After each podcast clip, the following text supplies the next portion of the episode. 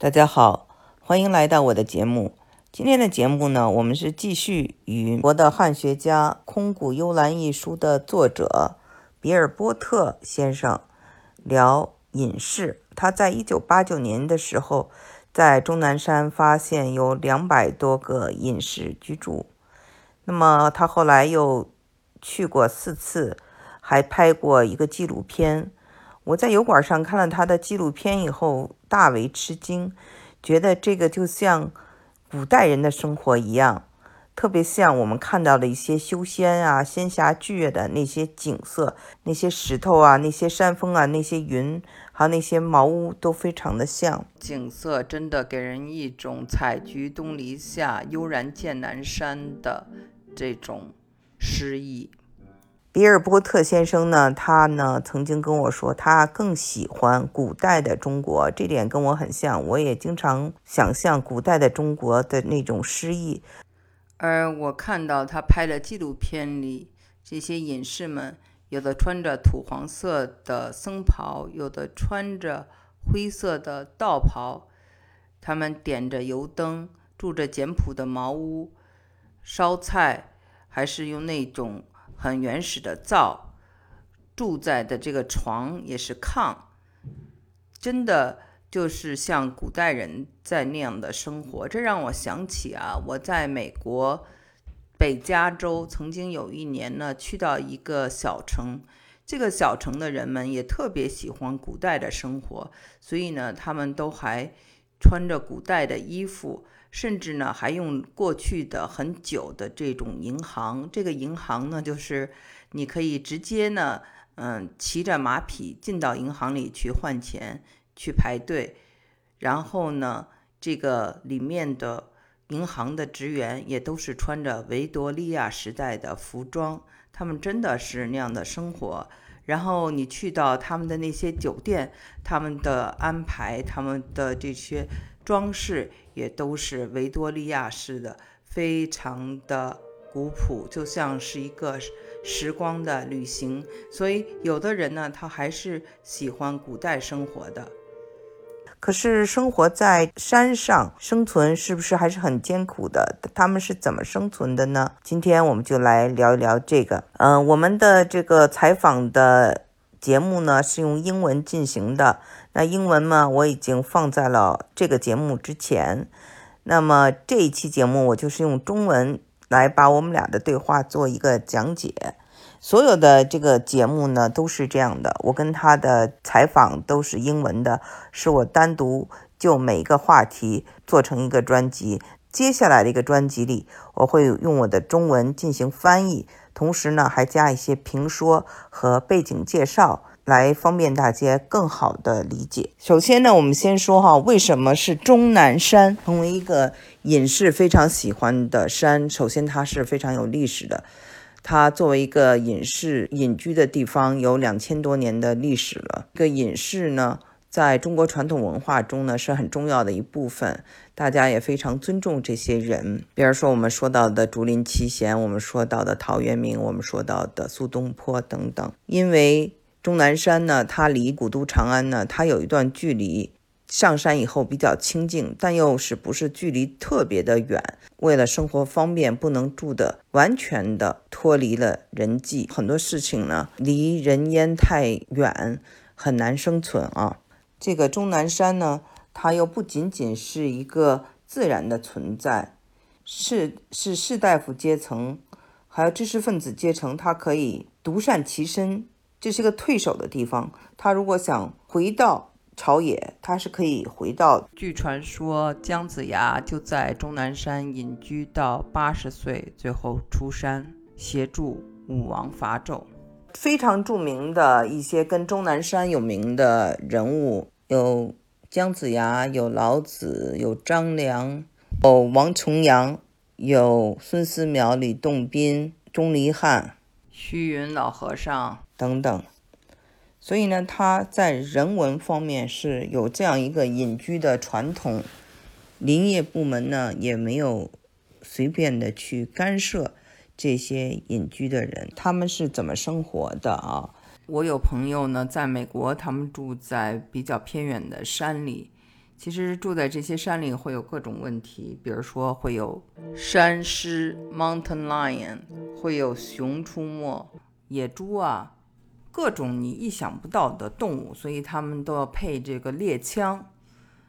我就想问问比尔波特说，那在终南山或者其他的隐居的山上，有没有这个野兽的问题？比尔波特呢，他是这样讲的，他说。在他刚去终南山的时候，一九八九年，那个时候呢，可能还会遇到像熊啊、野猪啊这样的动物。那么他在九华山的一位朋友，十年间呢，他每过两三年就去看他。这位隐士啊，是一位女子。她说呢，在她的这个院子里，有时候会看到老虎的脚印，但是从来没有见到过真。这个老虎真正的来过，那这些年呢？他说这些野生动物呢都比较远了，大部分你看到的都是人来参观或者想了解这些隐士的生活，因为他们要清静，他们不要受外界的干扰。目前呢，就是干扰的更多的是人，而不是野生动物了。他也提到过说，在中国这个。南方一带的老虎呢是比较小的老虎，和那种东北虎呢是不一样的。总而言之呢，就是没有像美国，它很多地方还剩在原生态的这种情况，这种野生动物呢会出没的比较多。它们生存呢就有很多事情啊，你要考虑到方面呢，它还要能够生活下去，它的。四样东西不可缺，就是米面，还有这个盐，炒菜的油，还有就是以前用的蓖麻油。蓖麻油我们知道点了以后呢，可以点灯。那现在呢，他们很多的就用那种小太阳能的板，小太阳能的板呢，可以呢是有两三个灯泡可以亮起来。另外呢，他们还有了手机，手机呢主要是为了一些这种在紧急情况下。可以跟大家联系上，他们不是每天都开手机的，不是像我们现代人这样，他们可能一星期只开两个小时。这一段时间，比如说有一些紧急的事情要处理，或者有些人要联系到他们，他们就用这样的方式跟外界联络。我们知道，就是中国的这个隐士呢，他们不是靠乞讨为生，他们一般是自给自足这样子存活。但是因为呢，在山上自己存活其实也很困难，有的时候不得不接受一些供养。这样呢，就是比如说亲人呐、朋友啊，会给他们一些捐助。我们刚才提到的这四样之外呢，还有就是水，水源是非常重要的。我们一定要临水而居，所以他们在先生活的这个地方呢，先找到一个房子或者一个地段，这个地段呢离水源要不能太远，这样呢他们可以打水比较方便。有的时候呢，可能还要竹子做成那种水管，然后接出来，有的这个水管子要接说一百多米啊。那么这是水源，再一个呢，就是他们需要的是柴火，firewood。柴火这个东西呢，就是不是说你伐木，他们呢是就是用这种枯枝已经掉到地上的，而不去伤害那些正在生长的树。找枯枝呢，你的这一个地段呢要足够的枯枝，所以呢，这就是为什么。隐士和隐士之间，它要有一段的距离，因为每个人都有一个所谓的自己的一个地盘呐，或者领地，英文叫做 territorial。动物也是这样的，这一块地儿是我的，这一块资源我可以享用。那么，这个一个隐士可以在这个地段呢，有它的水源，有它的这种木材，可以用来烧火用。那么。谈到这些，我们就还会考虑到有一个问题，就是说他们的这产生的垃圾是怎么办，还有他们上厕所是怎么办，对吧？垃圾呢，因为他们生活的非常的低碳，而且呢，他们把这个这个粪便呢可以再循环，当做这种肥料啊，可以施肥，所以呢，他们产生的这种啊垃圾，比如塑料的这种水瓶啊什么，还算比较少，因为他们一般都是用这个一些可以再循环的东西。其实他们并不是纯粹的这种环保主义者，但是他们所倡导的生活方式非常的环保，所以呢，比尔波特就说他们一不小心。就成了环保主义者，他们的这种低碳的生活，其实他们的目的呢，是为了就要一个简单两个字，简单的这种生活才能让他们减少欲望，重在他们的修行上。我看到的有些图画是非常美的冬天的雪景，可是呢，在实际生活中，冬天是非常冷的。而且呢，在这个洞里面、洞穴里面生活，如果呢它比较潮湿，很多人呢也容易得关节炎。所以呢，他们在吃饭上就吃很多比较辣的东西来除湿。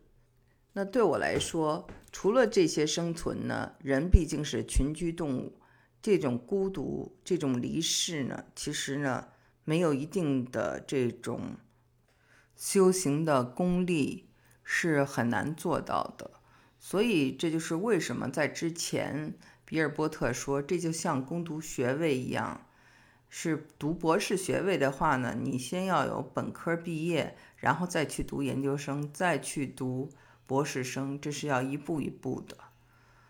我呢，真的非常佩服啊隐士的这种决心和他他们身上的这种信仰的力量。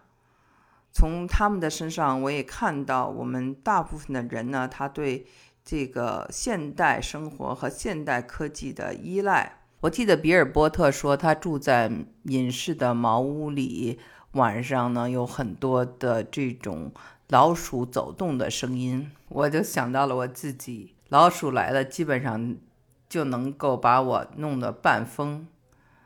一个大蟑螂出现在我家。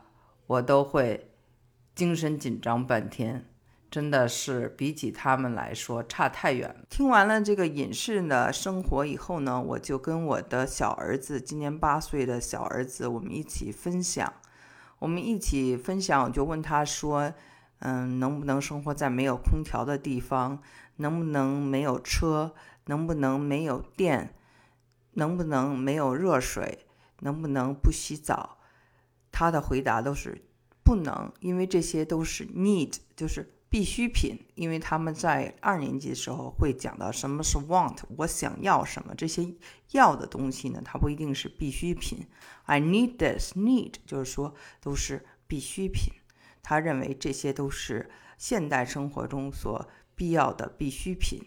所以呢，我们看到人类呢对这个科技现代化都。确实有一定的依赖，而隐士们他们可以回归古代的生活，他们可以摆脱这种依赖，这种境界呢，确实是非常难得的。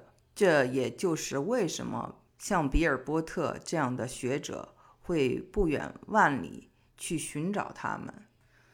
比尔波特在他的有一本书叫做《寻人不遇》中呢，就讲了他在美国碰到的一位无家可归的流浪汉的故事。这个流浪汉的故事呢，也让我觉得特别的感动。这个流浪汉呢，他在二战的时候呢，他是飞行员，在太平洋战争中呢，他呢飞机被击中，就。落到了地上，掉在了菲律宾一个小岛上，然后他最后发现啊，自己被救了，这些人非常的照顾他。结果呢，等他真正的清醒，可以看到外面世界的时候，他发现他在空中。原来他是被这个菲律宾比较原始的部落叫做鸟人族所救的，他就在那里生活，跟这些鸟人族生活，然后还跟当地的有一位。照顾他的女性，两人呢成了一对儿。可是后来呢，有一天呢，他们听到外面有很大的这个轰隆声，就其他的鸟人族没有听到这种声音，很害怕，但对他来说是非常熟悉的。他知道他们的部队来了，那他们的部队呢就让他赶快回去。他说他想跟鸟人族道一个别。那军队的负责人就没有同意，他的理由是这个道别有可能就不回来了。你如果是逃兵呢，我就可以这个就地正法你，所以他就离开了。他离开以后，回到现代社会以后，他就发现他跟美国社会格格不入，所以呢，他就开始流浪生活。当他跟这个比尔波特在聊这件事的时候，这个流浪者已经这样流浪了二十多年。他说，他就想这样流浪着直到死去，因为他心中呢，永远就有这样一个鸟人族的这么一个部落，他回不去了，所以呢。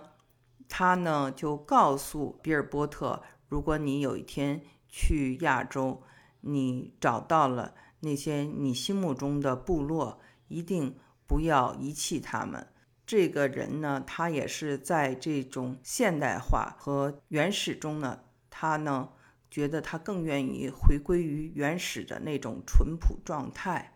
当然了，我们所说的隐士呢，他在精神层面应更高级了。他们不是原始人，他们是有着非常强大的信仰，而且有很多人还是非常的有学问、有境界的。那么这个呢，其实是中国文化的一个传统，也是一个瑰宝，英文叫做 legacy，就是一个世界上的一个文化遗产。好，今天的节目就做到这里，谢谢。